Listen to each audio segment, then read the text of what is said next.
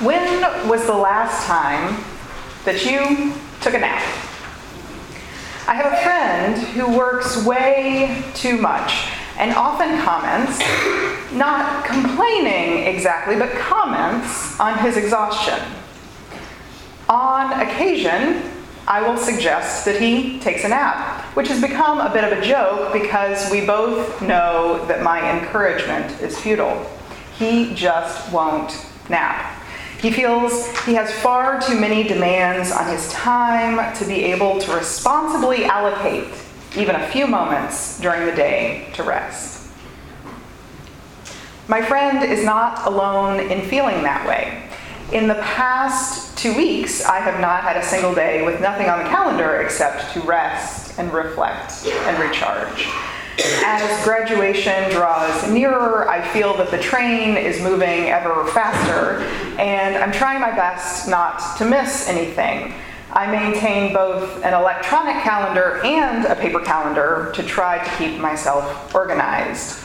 Don't get me wrong, I'm having the time of my life.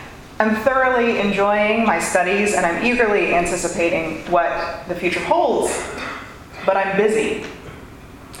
I imagine every one of us could stand up here and give an account of the past week or month or however long, and we would all be in awe of how much the others are doing.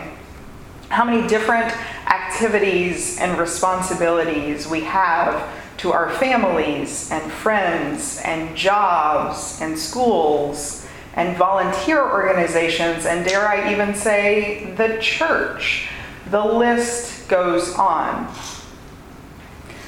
The truth is, our culture prizes busyness.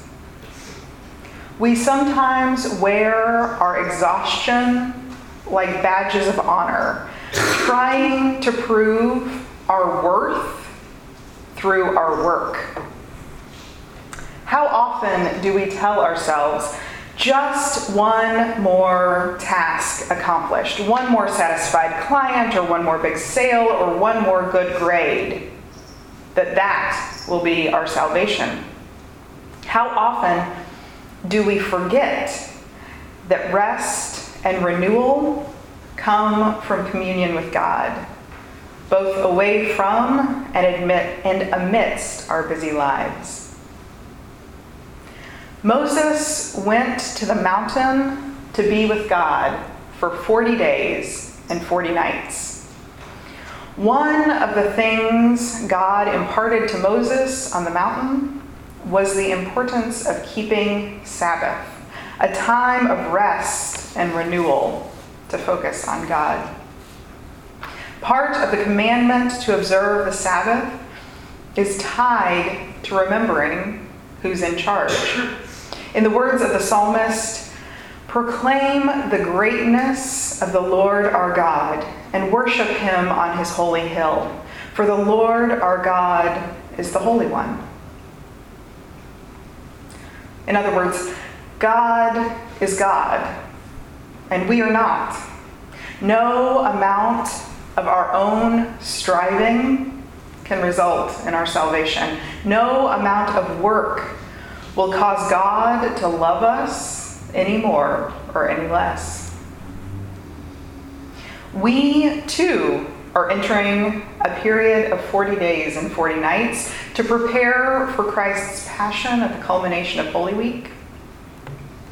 Tradition holds that Lent is a time for fasting or abstaining from certain things and or taking on or trying out new spiritual practices as a way to draw closer to God during a season of intention and repentance. I encourage you to attend the workshop that Reverend Annie and Reverend Mary are leading on Sabbath as resistance during the Thursday nights in Lent.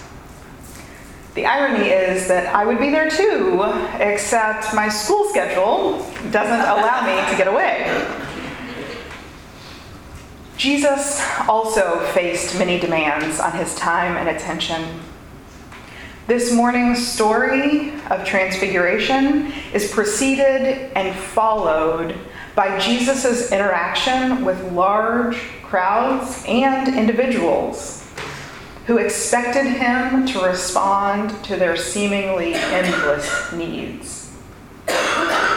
In taking some time out from his public ministry to withdraw to the mountaintop with his closest friends, Jesus meets God.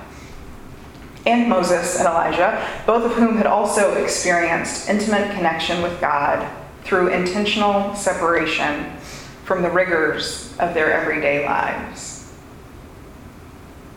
Jesus' identity is affirmed in this encounter. God calls Jesus God's Son, beloved.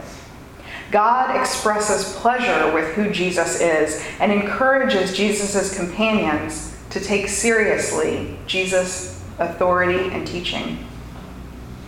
Peter and James and John witness Jesus shining in the light of God's glory.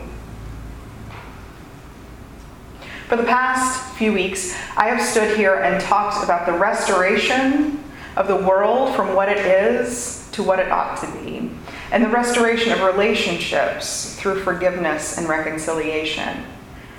This week, I wonder what restoration we might find in our very beings if we were to slow down and take time to present ourselves to God.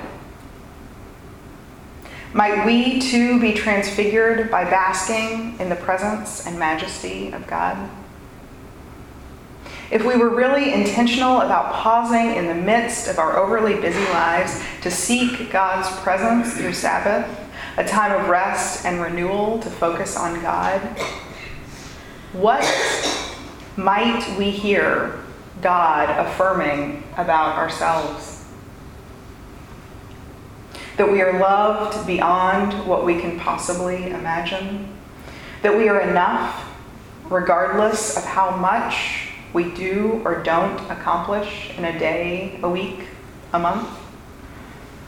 God knows that we do not have infinite reserves of energy and a capacity to push through exhaustion forever. What freedom might we find if we truly surrendered to God's wisdom and set aside time to slow down, to rest, and to meditate on God's presence in our lives? Maybe for you, the answer isn't taking a nap. Maybe it's taking a walk to enjoy the fresh air and solitude, or catching up with a friend over tea, or even playing with your dog.